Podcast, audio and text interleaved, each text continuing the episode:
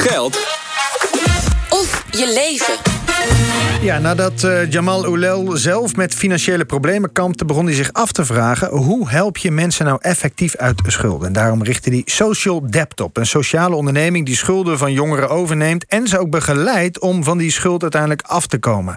Nou, hoe dat precies werkt, gaan we bespreken met Jamal Oulel zelf en met Stacey Imarami, die een jaar geleden bij Social Debt aanklopte en nu haar schuld aan het wegwerken is. Goedemiddag, van harte welkom. Fijn dat jullie er zijn. Um, hoe, hoe staat, eh, Stacey, hoe staat het met de schuld wegwerken? Lukt het een beetje? Uh, zeker. Ja? Ik uh, ben over meer dan de helft heen. En ik heb een goed vooruitzicht eigenlijk uh, dat het per dit jaar eigenlijk afbetaald mag worden. Ah, kijk, dat is een goede, goede voornemen voor dit jaar. Zeker. Is je schuld aflossen? Ja. Oké. En schuldvrij zijn. Ja, schuldvrij. Hoe groot was je schuld? Ehm, bij mij was het uh, ongeveer een bedrag van boven de 3000 euro. Maar uh, daar zijn we gewoon uh, inmiddels al van over de helft. Ja. Dus bijna op de 2000 euro afbetaald. Ja, en Ja. Jamal Oulel, ik zei al van ja, nadat je er zelf mee te maken had, richt je je social debt op.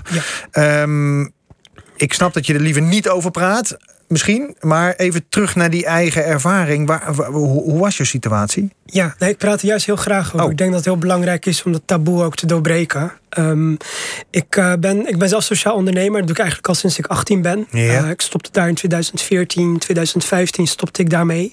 En eh, ik belandde in een situatie eigenlijk waar ik geen inkomen had. En ehm, doordat ik zelf persoonlijk het een en ander meemaakte. ik werd ziek. ehm, ik had mentale uitdagingen. En eh, ik begon daar door die combinatie eigenlijk van omstandigheden mijn eigen financiën te, eh, te verwaarlozen. Dus een brief niet openen. En eh, één ongeopende brief werd twee, twee werd vier. Eh voor ik het wist, had ik een incassobureau aan de lijn. En eh, ja, ik vond het heel, ik vond het heel raar hoe we eh, in Nederland een systeem hebben bedacht. dat zegt dat de oplossing voor iets niet kunnen betalen, Ja. datgene duurder maken is. En dat is heel raar. Dat is gewoon juridisch. Dus dat zijn gewoon twee wettelijke kaders. Ja, je bedoelt als je een schuld hebt, als er een kassobureau aan te pas komt, wordt het, loopt het op. Dan moet je meer betalen, bedoel je? Ja, precies. Ja, Dus dat bureau 100 moet ook leven, zou je zeggen. Ja, nou ja. Goed, tot zekere hoogte. Maar hoe groot was jouw schuld op een gegeven moment? ehm, Hoe hoog? Het was relatief klein. Ik had een eh, openstaande schuld van 2500 euro als ik Ja. alles bij elkaar optelde. En eh, ik vond het heel moeilijk om hulp te vinden. Dus eh, ik klopte bij de gemeente aan destijds. ehm, bij de kredietbank. Maar mijn schuld was te klein voor de reguliere dienstverlening daar. Ja, en dat is precies waar jij op ingesprongen bent met social debt, toch? Ja, want, wij- want je, de grote schulden, daar zijn we al. de- hoe vervelend dat ook is, hè, natuurlijk, laten we dat even duidelijk benoemen. Maar voor, juist voor die kleine schulden waarvan men denkt, nou, dat komt wel goed. Daar, daar was niks voor. Daar is, daar, is, daar is naast ons op dit moment ook nog steeds niks voor. Dus Nee. die beginnende schuld, waar je niet voor terecht kan bij een bank, omdat je geen inkomen hebt, of een wisselend inkomen als jongere. Mhm. En ook niet bij de gemeente, omdat je schuld en je problemen nog niet problematisch Ja, genoeg zijn. ja. Dus En met social debt neem je de schuld over ehm, van, van in dit geval bijvoorbeeld Stacy. Ehm, hoe werkt dat, schuld overnemen? eh, ja, dat, dat, eh, dat doen we op. eh, dat doen we digitaal. Eh, we zijn een app, dus eh, via de app kan Stacey bijvoorbeeld of andere jongeren de openstaande rekeningen aanleveren. Die toetsen wij aan de hand van een aantal dingen. ik wou net zeggen, wanneer zeg je nou, dat neem ik wel over. En wanneer zeg je nee, dat gaat niet werken. Wa- Wat voor ons heel belangrijk is, is dat het beginnende schulden zijn. Dus dat definiëren wij als schulden tot ehm, plus min 2500 euro. In Stacey's geval was het iets hoger, omdat Ja. ja. dat was te rechtvaardigen destijds. Ja, maar geen tonnen, zeg maar. Nee, Nee. dat is heel belangrijk. We zien dat onze interventie niet goed werkt voor jongeren met problematische schulden. Mhm. Eh, daar is er geen stip aan de horizon. De berg die overblijft na het aflossen van de schulden is te groot. Ja. En die komen gewoon heel moeilijk mee. Dus Ja. dat is een heel belangrijk criterium voor ons. Dat, Ja. ja. ja, dat er eh, perspectief is om het op te lossen met onze interventie. Ja, precies. Eh, en dan neem je die schulden over. En dan, eh, hoe werkt dat dan? Want je moet dat zien af te lossen. Ja, dus ehm, we, we, we zien in, in, in de fase waar jongeren ons bereiken, waar ze ons weten te vinden, dat het over beginnende schulden gaat. Dat het eh, over gemiddeld acht schuldeisers gaat waar ze mee te maken hebben.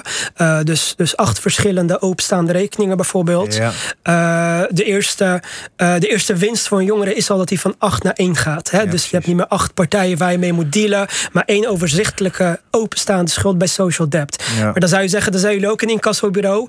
Wij doen het anders. Wij doen dus geen kosten, geen boetes, geen verhogingen. Ehm, dat maakt het heel aantrekkelijk voor jongeren.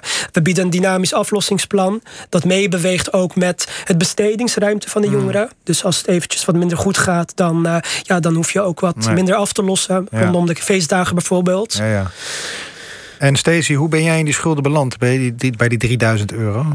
Ehm, ja, studie. Ehm, vanaf het moment dat ik uit huis ben gegaan, uh, ook door mijn huishouden nog te moeten helpen. Ja. Um, terwijl ik eigenlijk al uitwonend ben. En inderdaad, uh, ik heb ook dat mijn mentale gezondheid achteruit is gegaan uh, als student zijnde. En toen heb ik ook echt dingen laten opstapelen. En zijn dingen eigenlijk veel te veel geworden. En dan zie je eigenlijk ja, door de bomen de weg eigenlijk niet echt meer. Nee, precies. Want dat is wat ik ook een beetje hoorde net in, in, in het verhaal van Jamal. Van acht schuldeisers, acht rekeningen. Ja, daar word je natuurlijk helemaal dol van als je dat op een gegeven moment niet meer, als je niet meer bij bent. Ja. Dus dat kan ik me voorstellen. Hoe ging dat bij jou? Uh, ja, op een gegeven moment wordt het gewoon een hele grote drempel om te trotseren. Ja. En het is ook echt moed verzamelen om het ook aan te gaan. Uh, want dat heb ik eigenlijk uh, een paar jaar terug heb ik dat niet gehad. En hoe komt het dan dat je toch moed had om op een gegeven moment te zeggen van ja, ik moet het nu echt aanpakken? Ja, op een gegeven moment zit je gewoon met jezelf en dan bedenk je gewoon van dat je echt anders voor jezelf wilt. Uh, je wilt niet in constant stress verkeren. En uh, ja, je wilt eigenlijk gewoon een beter toekomstbeeld kunnen creëren. En dan mm -hmm. moet dat gewoon uit de weg eigenlijk. Want had je stress van die schuld inderdaad? Heel veel. Hoe, hoe uitte zich dat bij jou? Um, ja, ik, ja, moet ik zo zeggen. Um, ja, ik werd gewoon depressief gewoon. Ah. Ja. Gewoon uh, brieven ook niet openen, wat jij ook uitlegde dan. Uh, brieven die zich opstapelen. En op een gegeven moment was het ook gewoon een stimulans vanuit mijn omgeving. Van hé, hey, laten we het samen doen. Als je het niet alleen durft en zo. Dus dat was echt uh, wel pittig. Oké, okay, er zijn mensen die hebben jou een zetje gegeven. En uiteindelijk ja, ja. het zetje richting Jamal in dit ja, geval. Ja, en ik ben ook echt dankbaar voor die mensen hoor. Ja. want um, de schuld, uh, is er dan een, een soort termijn, Jamal? Dus je zegt binnen zoveel tijd moet dat afgelost zijn? Of, of hoe, hoe gaat dat dan? ja, we we, we, we, we, proberen het in uh, 36 maanden op te lossen samen. Okay. Dus uh, we bieden jongeren. Dus die ruimte ook drie jaar, ja. En uh, um, het, het, is prima om soms wat pauze te nemen, om even niet af te lossen. Het gaat, het gaat veel meer over communiceren met ons. Mm -hmm. Het laten weten, werken aan de achterliggende uitdagingen. En dan, dan valt het altijd wel op te lossen samen. Ja. Dus, en dat vertrouwen dat jongeren van ons krijgen, dat waarderen ze ook heel erg. Het, het biedt ook een vorm van autonomie. En ik denk dat is iets dat heel erg ontbreekt in de incasso-industrie, in de schuldenindustrie. De autonomie wordt weggenomen. Je moet iets van ons doen. Ja. En het begint niet bij jou. Ja, en, en, en dat, is, dat is natuurlijk mooi gesproken, maar hoe, hoe geef je dat concreet vorm dan? Weet jij dat, Stacey? Jij bent, jij bent natuurlijk. Ja, sorry, wil je de vraag nog eens nou ja, de, de, Jamal heeft over autonomie. De, de schuld, de incassobureaus, reguliere incassobureaus... Die, die, die, die, die gaan een beetje met eigen woorden, zeg ik dan maar, een beetje aan de haal. Ja. Uh, en Jamal doet het op een andere manier. Is dat, kan je dat onder woorden brengen, wat dat is? Uh, ja, ik heb wel een idee hoe dat uh, onder woorden kan brengen. Nou ja, bij schuldeisers is het gewoon van... ja, eigenlijk trekken ze aan je kleding van... hé, hey, je moet eigenlijk gewoon de schuld afbetalen. Ja. En ja, bij Stichting Social Debt is het eigenlijk gewoon meer van... we communiceren van hoe gaan we dit samen kunnen oplossen? Hoe gaan we dat aan?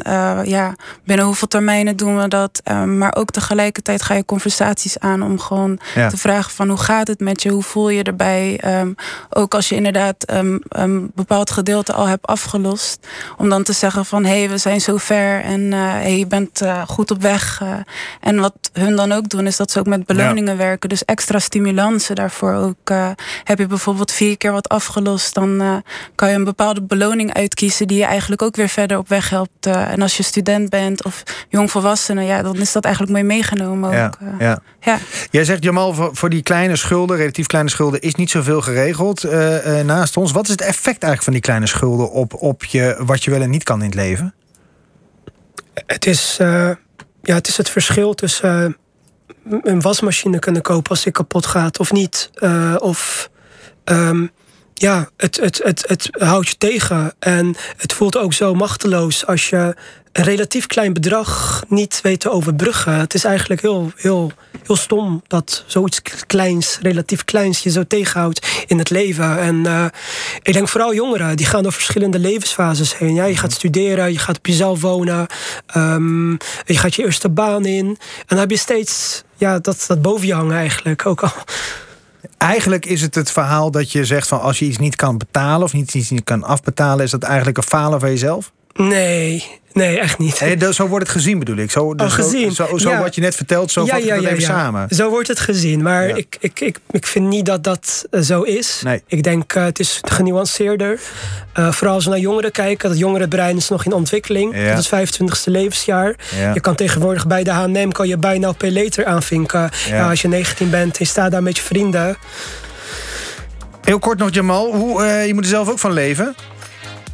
Verdien je er wel wat aan nog? Ik ben, uh, ben uh, ik, ik had een baan hiervoor, uh, drie dagen in de week. En dat heb ik afgebouwd. En ik ben sinds, volgens mij september, ben ik in dienst van de stichting. Okay. Dus ik, ik kan er nu van rondkomen. Okay, maar we zijn een not for profit, dus het doel is niet om rijk te worden. Nee, dat snap ik. Het doel is vooral voor impact maken. Stacey, groot feest dit jaar als je schuldenvrij bent? Zeker, zeker. Gaan we vieren ook. Kijk, gaat ze helemaal, gaat ze helemaal glimmen. Dankjewel, Stacey Imarami en Jamal Oulel, oprichter van Social Debt. Sterkte, Stacey.